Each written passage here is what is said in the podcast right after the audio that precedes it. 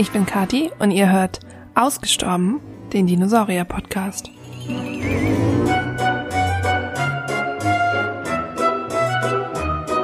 Dieser Podcast ist für alle Dino-Interessierten und vielleicht auch etwas Dino-Verrückten, so wie mich. Ich bin keine Paläontologin, ich habe das also nicht studiert, interessiere mich aber seit ich denken kann für Dinosaurier. In diesem Podcast möchte ich euch Themen aus der Paläontologie einfach und hoffentlich unterhaltsam vorstellen, ohne dass man dafür ein Lateinstudium abgeschlossen haben muss. Wenn ihr Fragen, Anregungen oder Themenvorschläge habt, abonniert einfach meinen Instagram-Kanal zum Podcast und schreibt mir eine Nachricht.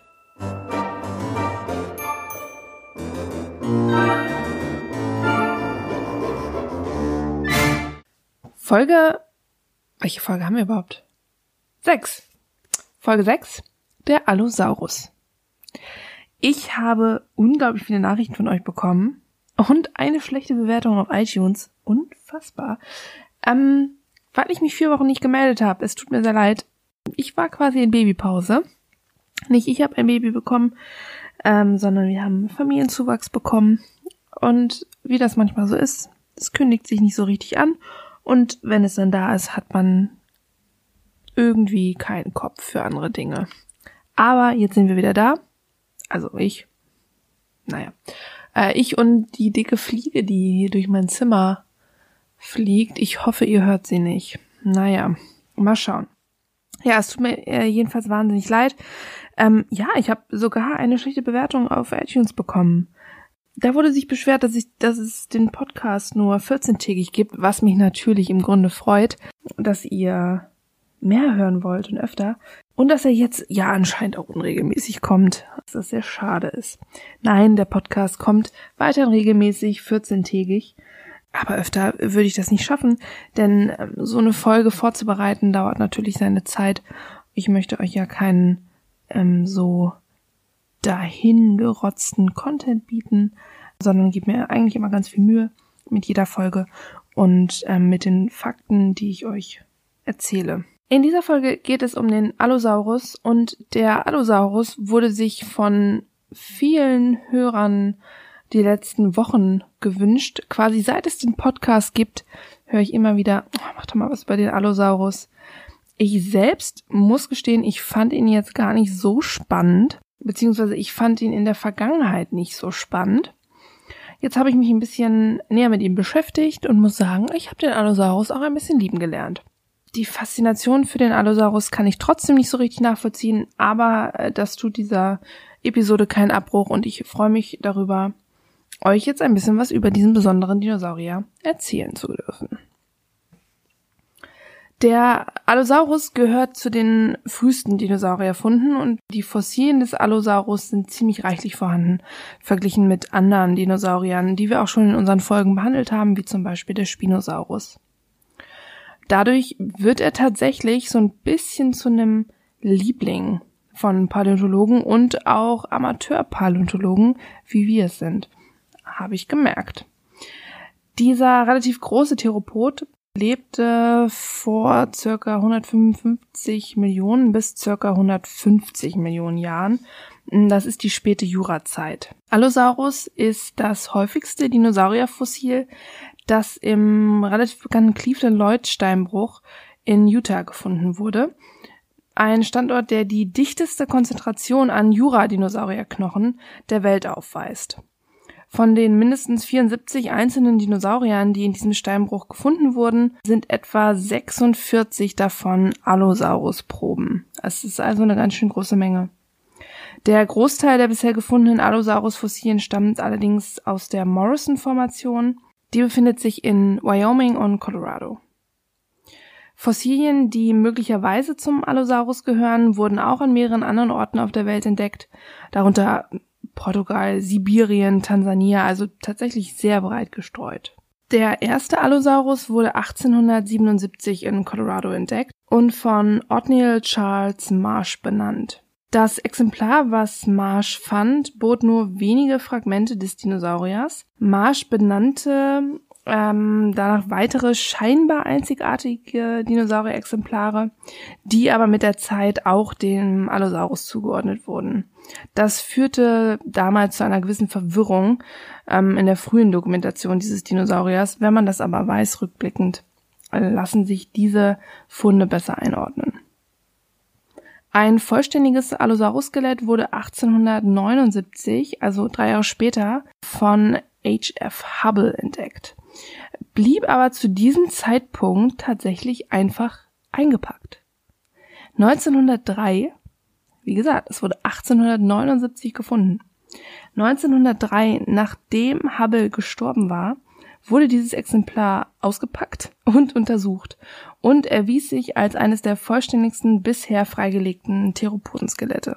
1991 fand ein Team aus Forschern des Museum of the Rockies und des Geologischen Museums der University of Wyoming ein Allosaurus-Fossil in der Nähe von Shell, ebenfalls in Wyoming. Das war zu 95 Prozent intakt und sie nannten es Big L.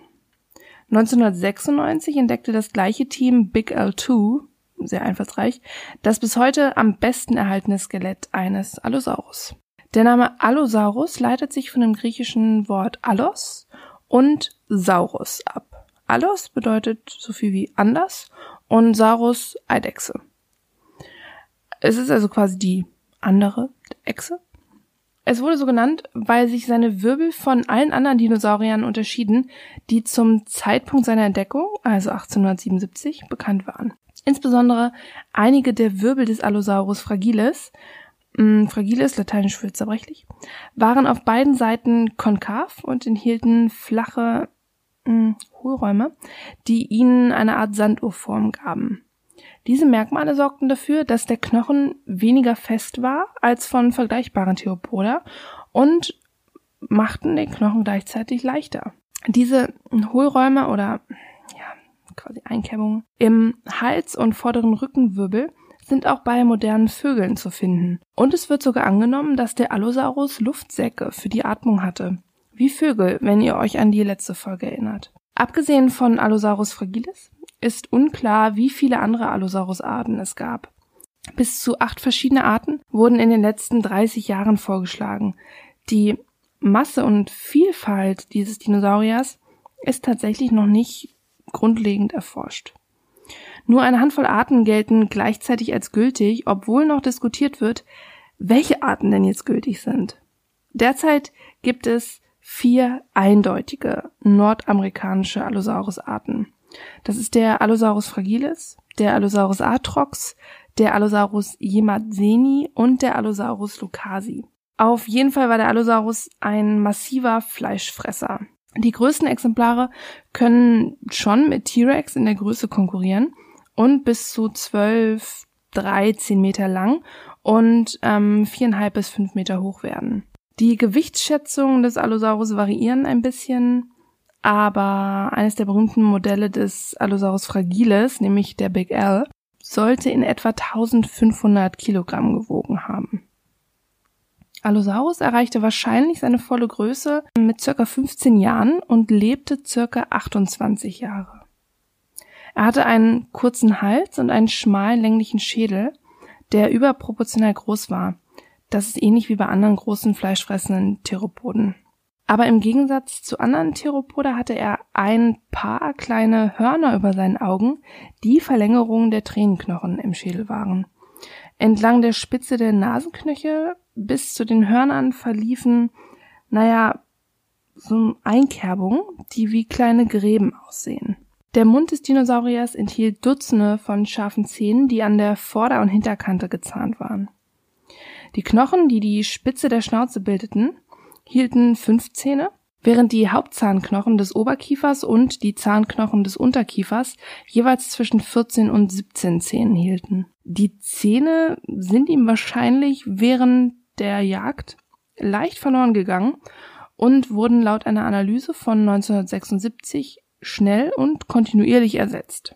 Der massive Körper des Allosaurus wurde von zwei kräftigen Hinterbeinen und einem großen Schwanz getragen. Jeder Fuß hatte drei tragende Zehen und eine Kralle, die so nach innen zeigte. Es wird vermutet, dass Allosaurus bis zu 33 bis 34 kmh schnell laufen konnte. Der Allosaurus war hauptsächlich an großen pflanzenfressenden Dinosauriern interessiert und Paläontologen haben lange Zeit gedacht, dass der Allosaurus vorzugsweise mit dem Stegosaurus kämpfte. 1914 beschrieb der Paläontologe C.V. Gilmore drei Stegosaurus-Schwanzspitzen, die während des Lebens des Dinosauriers brachen oder verformt wurden, was darauf hindeutete, dass er andere Dinosaurier hart genug geschlagen hat, um seine Spitzen zu brechen. In jüngster Zeit haben Forscher direkte Beweise für diese quasi epischen Schlachten gefunden. So haben Paläontologen beispielsweise einen Allosaurus-Schwanzwirbel mit einer Stichwunde gefunden, die der Form eines Stegosaurus-Schwanzzapfens entspricht. Und einen Stegosaurus-Halsbein mit einer U-förmigen Bissmarke, die der Form eines Allosaurus-Kiefers entspricht. Auf der Jahrestagung im Jahr 2014 der Geological Society of America haben Paläontologen eine Allosaurier-Beckenknochenstichwunde, die in der konischen Form eines Stegosaurierschwanzes auftrat, vorgestellt. Der Knochen zeigte keine Anzeichen einer Heilung, was darauf hindeutet, dass die Stichwunde für den Fleischfresser tödlich war. Der Stegosaurus war anscheinend ein ziemliches Badass.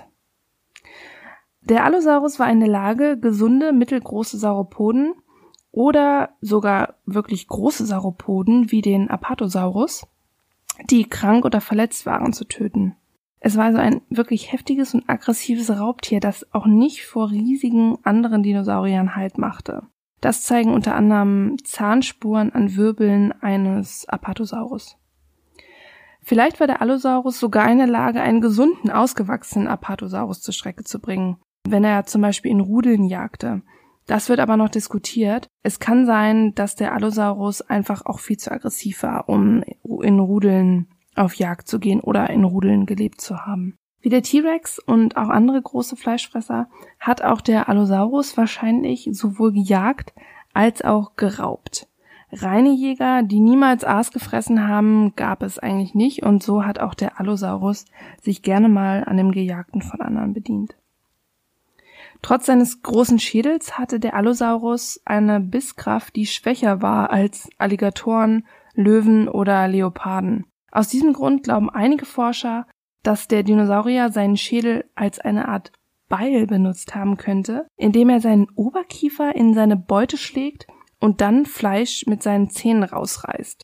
Eine Studie aus 2013 ergab, dass der Allosaurus in der Lage war, die für diese Art der Nahrungszufuhr notwendigen Kopf- und Halsbewegungen auszuführen und schlug ferner vor, dass Allosaurus Fleisch aus Kadavern durch Ziehen des Kopfes gerade nach oben und nach hinten, ähnlich wie bei einem kleinen Falken, herausriss.